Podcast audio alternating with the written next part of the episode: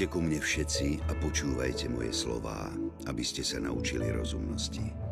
Dám vám dobré poučenie. Lepšie je jedlo zo zeleniny podávané s láskou, ako vykrmený vôľ pečený s nenávisťou.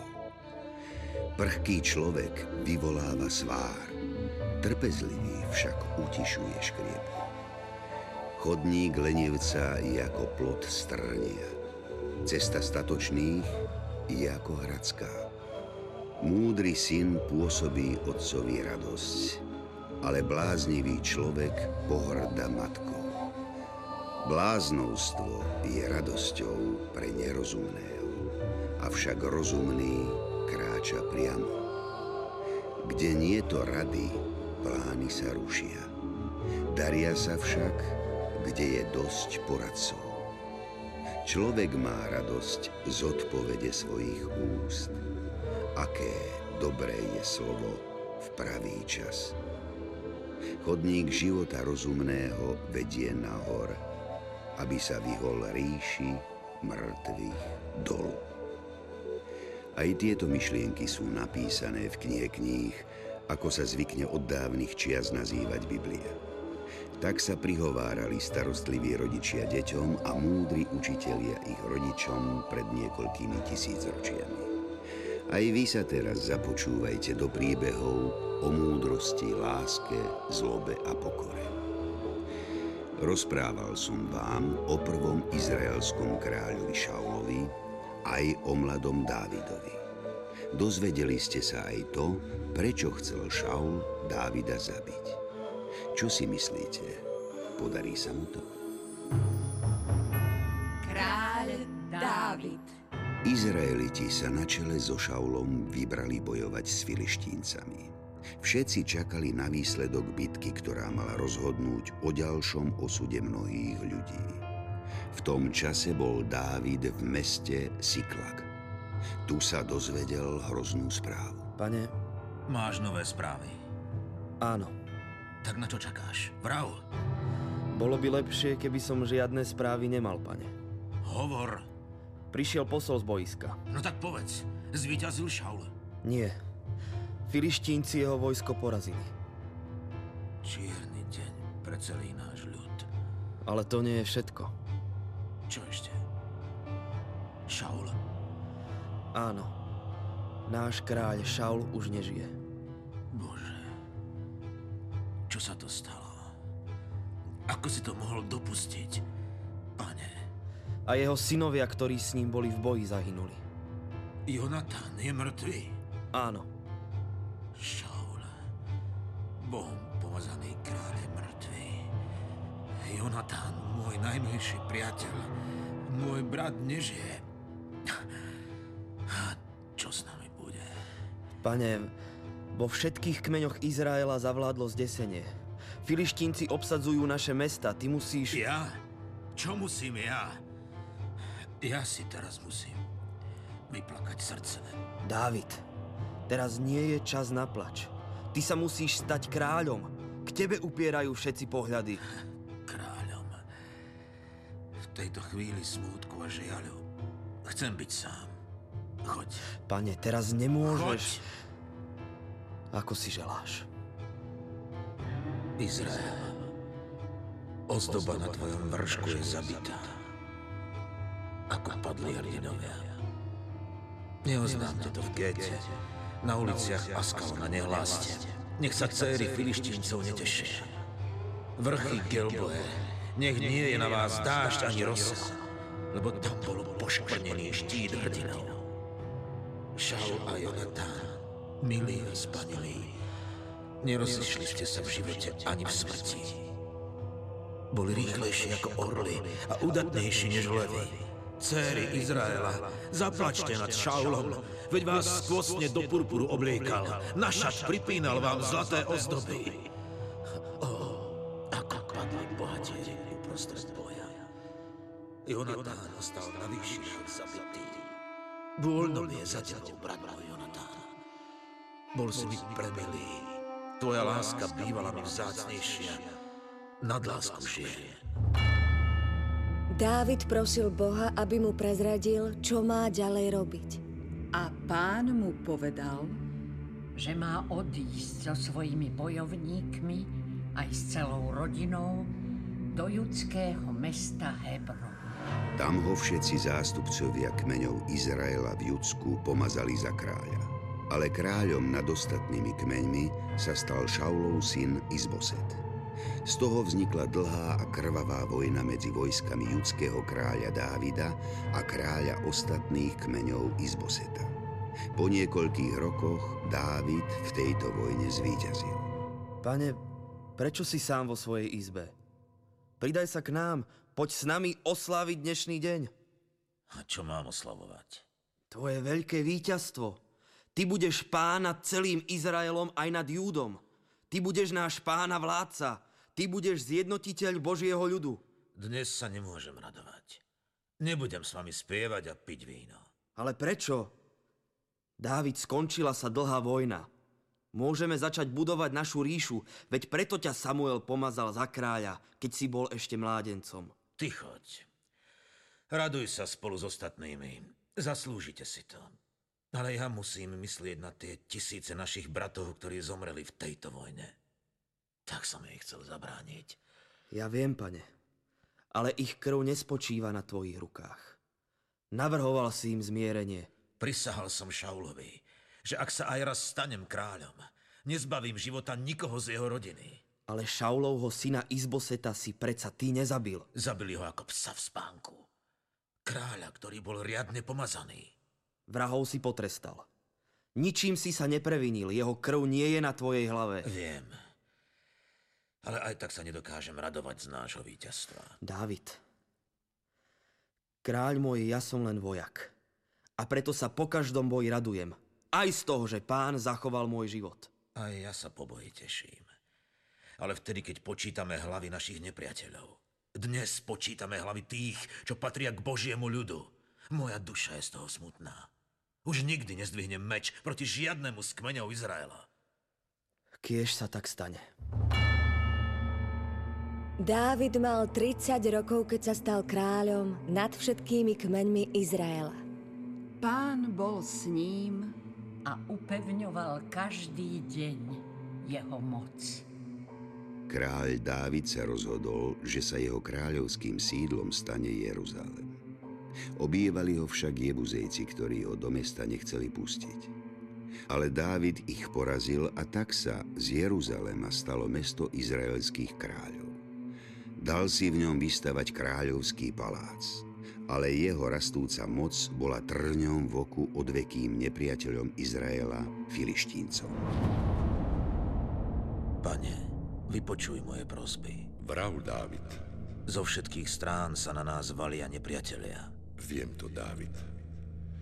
Na tvojich mužov čaká ťažký boj. Je ich ako piesku na púšti. Budem s tebou, neboj sa, zvíťazíš. A mám ostať tu, za hradbami mesta. Alebo sa mám s nimi stretnúť v boji vonku. Choď von a ja ti ich isto vydám do ruky. Pane, Dávid, nikdy si o mojich slovách nepochyboval. Neváhaj a choď. Keď ich včas prekvapíš, zvíťazíš.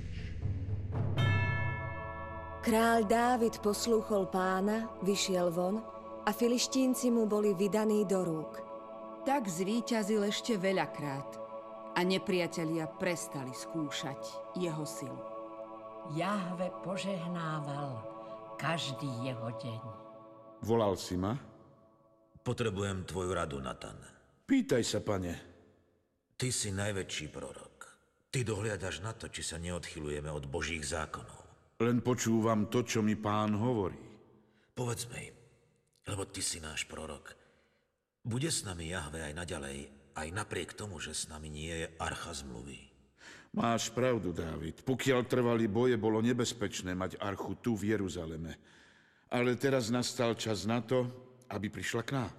Chcem, aby sme mali archu zmluvy tu, v našej blízkosti. Len tak budeme v bezpečí. Boh je s tebou, Dávid. A bude s tebou dovtedy, kým nezídeš z jeho cesty. Ak by sa tak stalo, musíš mi to povedať. Určite poviem. A ja hneď zajtra dám zvolať najvýznamnejších mužov z kmeňov Izraela A prinesieme archu zmluvy sem, do Jeruzalema. 30 tisíc Izraelitov slávnostne priviezlo archu zmluvy do Dávidovho mesta. Pre celý ľud to bola veľká slávnosť. Sám kráľ Dávid kráčal vpredu a ako vo vytržení hral na citaru a tancoval oblečený iba do plátených šiat. Pánovu archu postavili do stanu, ktorý pre ňu dal postaviť Dávid. Jahvemu kráľ Dávid pred všetkými priniesol ako obeď celopaly a pokojné obety. Potom požehnal celý ľud Izraela a celému zástupu nadelil ako dar chlieb a meso. Volal si ma, Dávid. Natan, potrebujem tvoju radu. Pýtaj sa, pane. Ako ti môžem poradiť? Si prorokom nášho pána. Som. Tak povedz, či správne uvažujem. Poviem, len neviem, čo ťa trápi. Archu zmluvy, kde Jahve prebýva, som preniesol do mesta. Za to teba aj celý ľud Izraela požehnáva Boh každý deň. To je pravda. Veď už niekoľko rokov sa naši nepriatelia neodvážia postaviť sa nám na odpor. Zbavili sme sa filištínskeho jarma a mnohí nám musia platiť poplatky. Izrael sa vzmohol tak, ako ešte nikdy predtým. To je aj vďaka tomu, že si nikdy nezišiel z Božej cesty. Ale myslíš, že je Jahve spokojný, keď ja bývam v novom kamennom dome a jeho archa je stále iba v obyčajnom koženom stane? Nezaslúži si viac.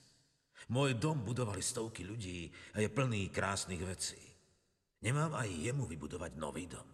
Taký, aký si náš pán zaslúži. Veď sme tu len vďaka nemu. Sám si si odpovedal. Rob to, čo chceš. Pán je s tebou, Dávid. Ale Jahve nechcel, aby kráľ Dávid vybudoval jeho dom. Chcel, aby sa upevňovala sila Dávidovho kráľovstva, aby pretrvalo na veky. Jeho nový príbytok mal vybudovať až Dávidov syn, ktorý mal pokračovať v jeho diele. Dávidovo kráľovstvo sa stalo neobyčajne mocným a všetci okolití vládcovia si vážili jeho múdrosť a báli sa jeho sily. Jeho však stále trápila jedna vec, ktorá mu nedala spávať. Mal som zasa ten sen. Pane, nesmieš si to tak pripúšťať. A čo mám robiť? Stále musím myslieť na to, že keby som bol vtedy s Jonatánom, nemusel zomrieť. Nemohol si tomu zabrániť. Veď vieš, že Šaul by ťa dal zabiť. Šaul bol výnimočný človek, veľký kráľ. Len sa bál. Bál? Bol našim prvým kráľom. Nemal sa od koho učiť, ako sa vládne, preto mi neveril. Bál sa, že jeho kráľovstvo budem chcieť za každú cenu. Že mu zabijem synov a tak sa ho zmocním. Ale veď ty si nikoho z jeho detí nezabil. To by som nikdy neurobil. Jonatána som miloval. On mi zachránil život a ja som ten jeho nedokázal ochrániť. Nesmieš sa trápiť, Dávid. Odvtedy uplynulo veľa času. Ale ja to každú noc prežívam. Naozaj neostal nikto zo Šaulovho potomstva. Nik neprežil. Pane, počul som, že Jonatán mal syna. Jonatán mal syna? A prečo o tom nič neviem? Bol chorý. Ako chorý? Raz padol opatrovateľke z rúk a ochrnul na obe nohy. Nemôže chodiť. Ha, Jonatán má syna. Musím ho vidieť. Zisti, kde žije. Vraj v Lodabare. To nie je ďaleko. I hneď choď po neho. Rýchlo.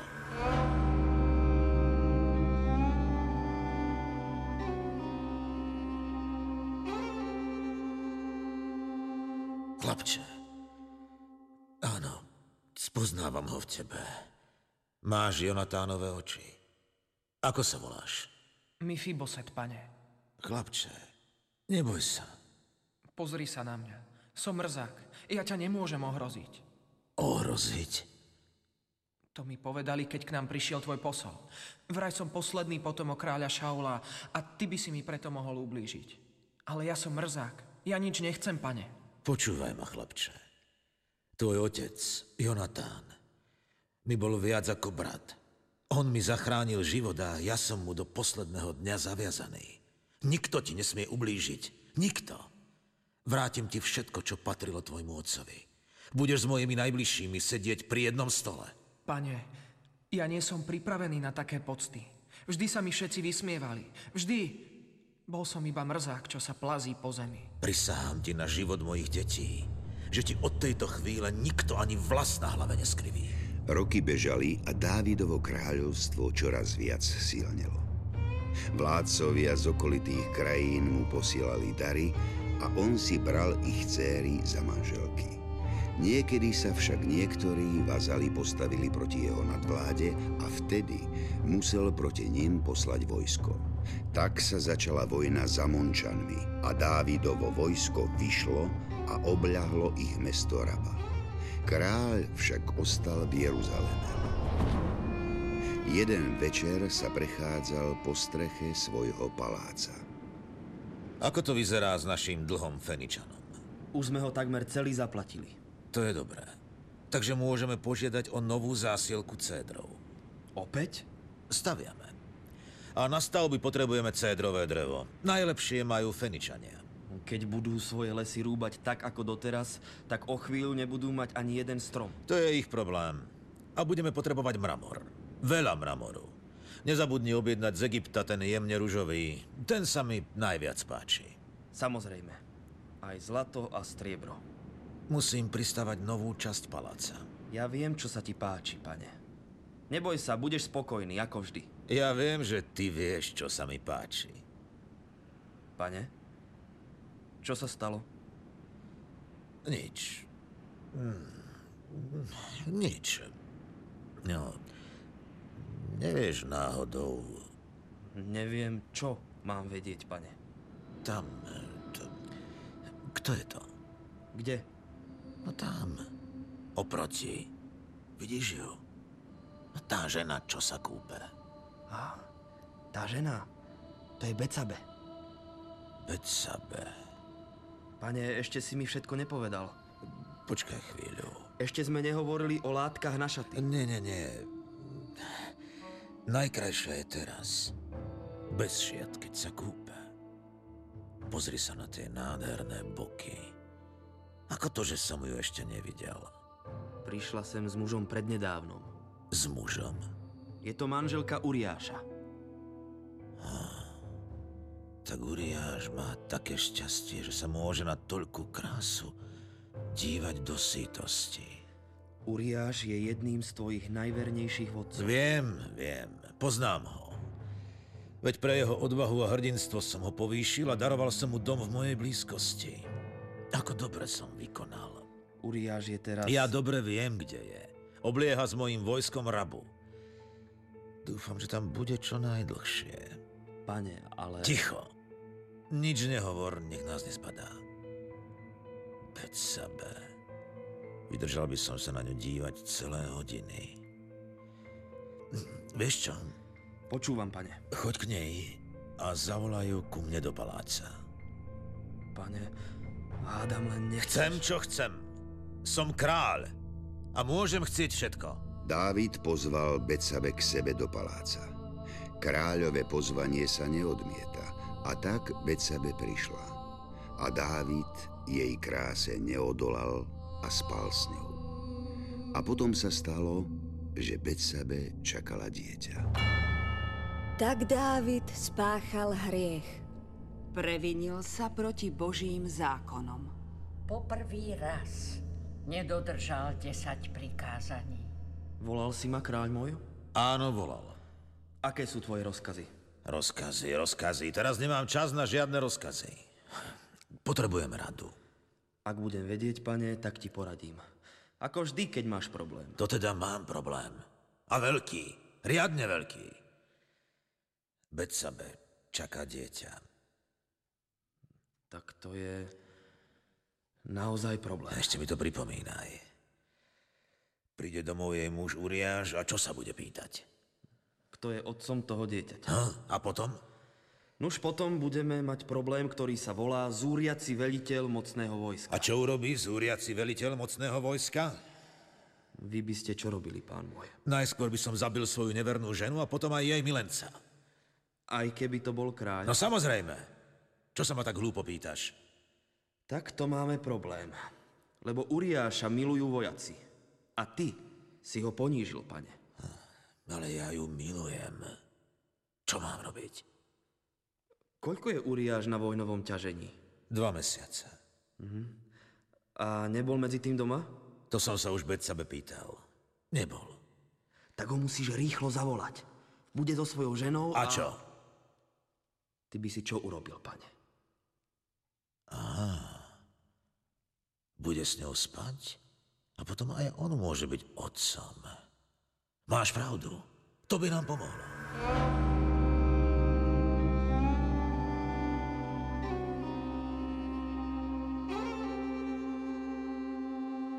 Pane, všetko prebieha tak, ako má. Mesto je odrezané od okolitého sveta. Pomaly ho vyhľadujeme a do mesiaca dobijeme. To sú dobré správy, Uriáš. Veľmi dobré. Ale pre takého muža ako si ty je ťažké byť tak dlho preč z domu. Ha, pane, keď to bude nutné, tak budem preč aj rok. Musíme dobiť, tak dobijeme. Áno, áno, správne.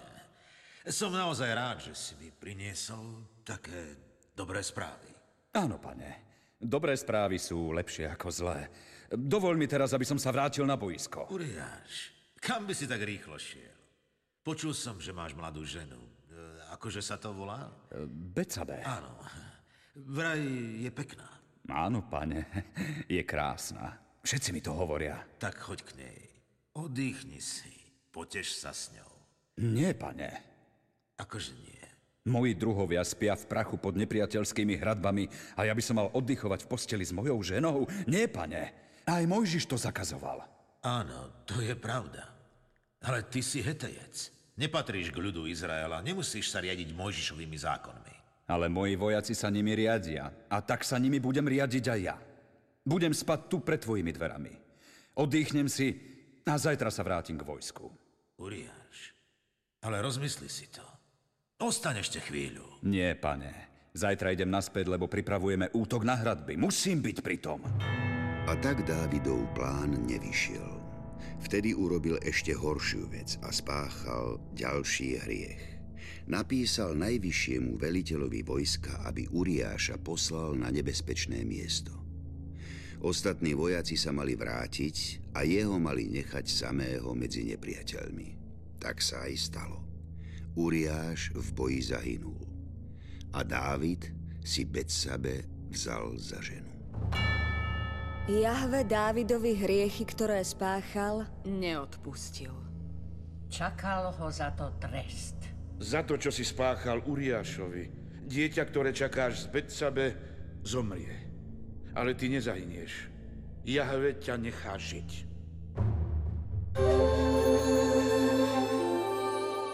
Tak sa aj stalo. Dieťa, ktoré sa Betsabe narodilo, bolo slabé a choré.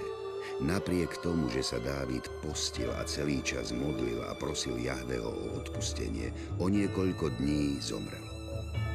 Betsabe však čoskoro opäť čakala dieťa. Narodil sa jej syn, ktorému dali meno Šalamún. Pri jeho narodení jej Dávid slúbil, že sa z neho stane nový kráľ Izraela. Ale so Šalamúnom sa stretnete až v ďalších častiach môjho rozprávania. V tej najbližšej, už 31. sa dozviete, ako sa proti Dávidovi vzbúril jeho iný syn Absalom. Počúvajte ma aj na budúce a príjmite moje slova, lebo vtedy rozmnožia sa šťastné roky vášho života. O ceste múdrosti vás poučam, vediem vás po jej priamých chodníkoch.